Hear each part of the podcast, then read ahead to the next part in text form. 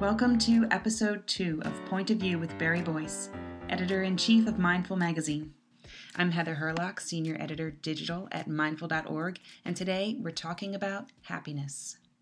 It's a tricky word, happiness. Even though our Declaration of Independence guarantees us the right to pursue happiness, the word can still seem a bit trivial as a guiding principle. Barry, why is happiness a tricky word? I think one of the most important things is to, for one thing, to unpack that word and to look at all its different dimensions. It's a it's such a tricky word because it's so fuzzy and multidimensional in its meaning. The moment you say uh, I want to be happy, or even better, if somebody asks you, Are you happy? If I ask you right now, Are you happy? Well, you have to start thinking about it. And you wonder, Geez, am I happy? What? And automatically you're anxious. So there's a little bit of a trick or a, or a trap in there. If you think about it, if I ask you, Are you happy? What kind of thinking are you going to start to apply? You're going to look at the past and the future. Hmm, what have I got coming up um, to look forward to? Um, well, there's that vacation we're going to do this summer, so I'm happy about that. But oh boy, I'm really dreading, you know, this new job and whether we're going to be able to pay the mortgage. And, geez, you know, have I had a good life? I think I've had a good life. So now, where are you? You're all caught up in your head and you're trying to weigh and evaluate things from the outside in. So that's already a problem with the conventional term happy. And it's to the extent that happiness is a word that refers to a passing mood as compared to sadness, say, then that happiness is not uh, something to um, pursue uh, as a life pursuit because it just sets you up for failure. What's most interesting to me, I think, is where mindfulness fits into this whole picture. And I think the beauty of mindfulness is in the practice of meditation, you get a break from the pursuit of anything you can just be there. And when the question of am I happy comes up, you can let it be there. You can just let it drop away and be present with yourself. And what tends to happen over time is that a sense of well being creeps in on you. And in spite of yourself, this sense of well being overtakes you. And it has to do with less struggle and fighting. And it's more from the inside out than the outside in. You say, in spite of yourself, well being overtakes you. Can you elaborate? Yeah, I think the in spite of yourself part is um, in spite of that nagging voice in your head, you know, it's a restlessness that's there. And you know, it's interesting. The happiness researchers, particularly these days, Dacher Keltner at the Greater Good Science Center, and many others like to talk about awe, letting yourself be hit by the simplicity and directness of your experience. Oh, Awe can overtake any of us at any moment. and for most of us, there's some little thing at least once a day that does something. Could be the the look on your child's face or or something funny that occurs. It's meditation is more about increasing the frequency. That touches on the idea that mindfulness is an innate human experience and something we can cultivate to help us be more present, more aware, and sort of able to observe our surroundings. Uh, it opens us up to all. Yeah, very much so. I mean, it's part of your human functioning. You know, if you slow down the pursuit a bit, then there's some basic quality that you have. But, you know, you're going to be more powerful in whatever you do if you do it from that kind of basis. That reminds me of the Barbara Graham piece we did about the science of happiness. She mentions cultivating gratitude as a path to happiness. And when you hear cultivating gratitude, it can sound sort of insubstantial. But when you look at the science of it, the scientists are actually saying that when you feel gratitude, you flood your brain with these certain positive, beneficial neurochemicals. And on the other side of that, if you're feeling resentment or regret, you flood your brain with a whole different set of chemicals. So the question becomes which one would you rather be flooding your brain with on a regular basis? Well, what kind of pathways are you forging? What kind of trails are you blazing? You know, in brain terms, they say, as it fires, so it wires. Meaning, you know, if you continually fire synapses around chocolate cake, you begin to create a habit of seeking and obtaining chocolate cake.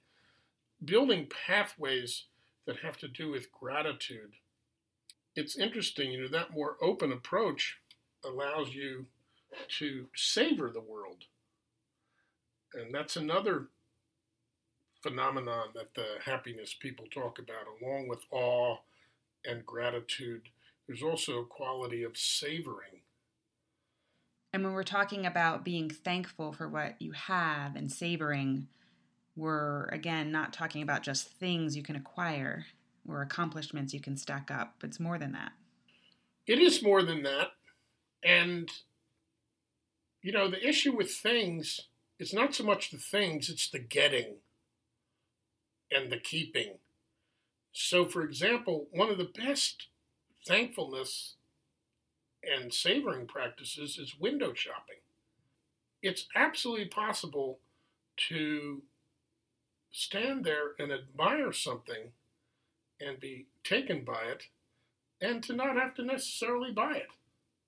You know, and also you can, it's, it's like if um, you appreciating someone else's clothing. It doesn't have to be um, about having that clothing. Um, you can just appreciate the color and the texture I like this. And it's interesting because you hear a lot about contentment in terms of what happiness is. Um, when I think about what the opposite of contentment is, it's envy. You know, so appreciation and gratitude can play into sort of balancing out that contentment envy dichotomy. Yeah, very much so. I think the contentment is a quality that is also cultivated by meditation.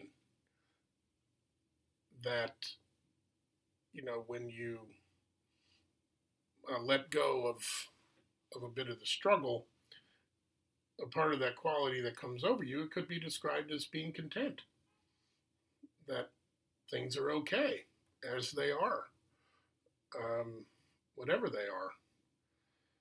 And, you know, it's also why there are happiness researchers is not only to look at personal happiness, but also as a societal norm. Uh, that's why I think this notion of gross national happiness that comes out of Bhutan is an interesting notion. It's, you know, we have the notion of gross national product. So if the GNP goes up because we built um, prisons or because the more teenagers were smoking tobacco, um, is that a gross national good thing? Um, but we think of it as such. Uh, gross national happiness probably ought to be gross national well being or something like that, but looks at the overall communal well being of the world we share. It speaks to um, values that go beyond simply getting and fighting over um, our differing views of what happiness means. So it sort of takes it out of the superficial realm of acquiring wealth or things and moves happiness into a space of wellness and you know mental wellness, physical wellness, well-being. Yeah, true, and you know it also makes me think. It makes us think about how our wellness and well-being is a communal thing. You know, we're interconnected. So to the extent that there's there's well-being in their community in your community, there's more well-being for you. I wonder if you could talk about how people can practice cultivating happiness and well-being. Sort of what your opinion is of the best way to do that. I think in general it's good for people to have something in their life that allows them to um, take a space where some of their inherent mindfulness and caring can shine through. And that could be gardening or swimming or walking or, you know, it could be all variety of things. There's no question that that a little bit of meditation practice helps, in my view. Um, and a lot of meditation practice can help too. But it's just important to recognize that mindfulness and awareness, kindness and caring are qualities that come over us in spite of ourselves and they pre exist. They're not created by any kind of practice. I wanted to add one thing. Part of our lives involves facing very difficult challenges that can go on for a long time. And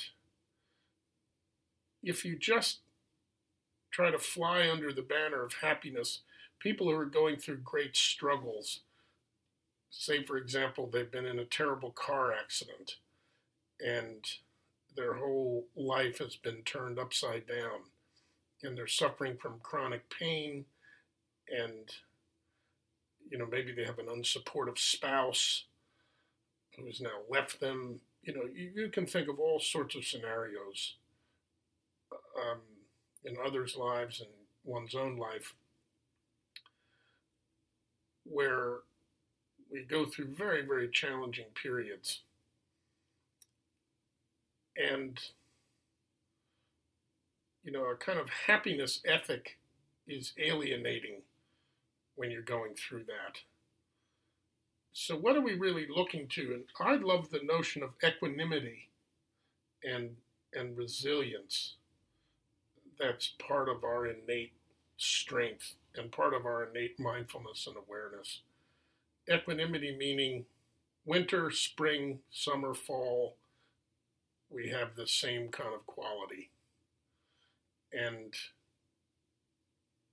resilience is that we can be pushed very far to the limits of our capabilities, but somewhere in there we have some bounce back. And that's part of our well being. And it doesn't sound like something like happiness. Happiness sounds trivial when you're talking about somebody having deep resilience and recovering from having been in a war, for example. But clearly, that's something great about being human, that we have that kind of depth of strength and well being.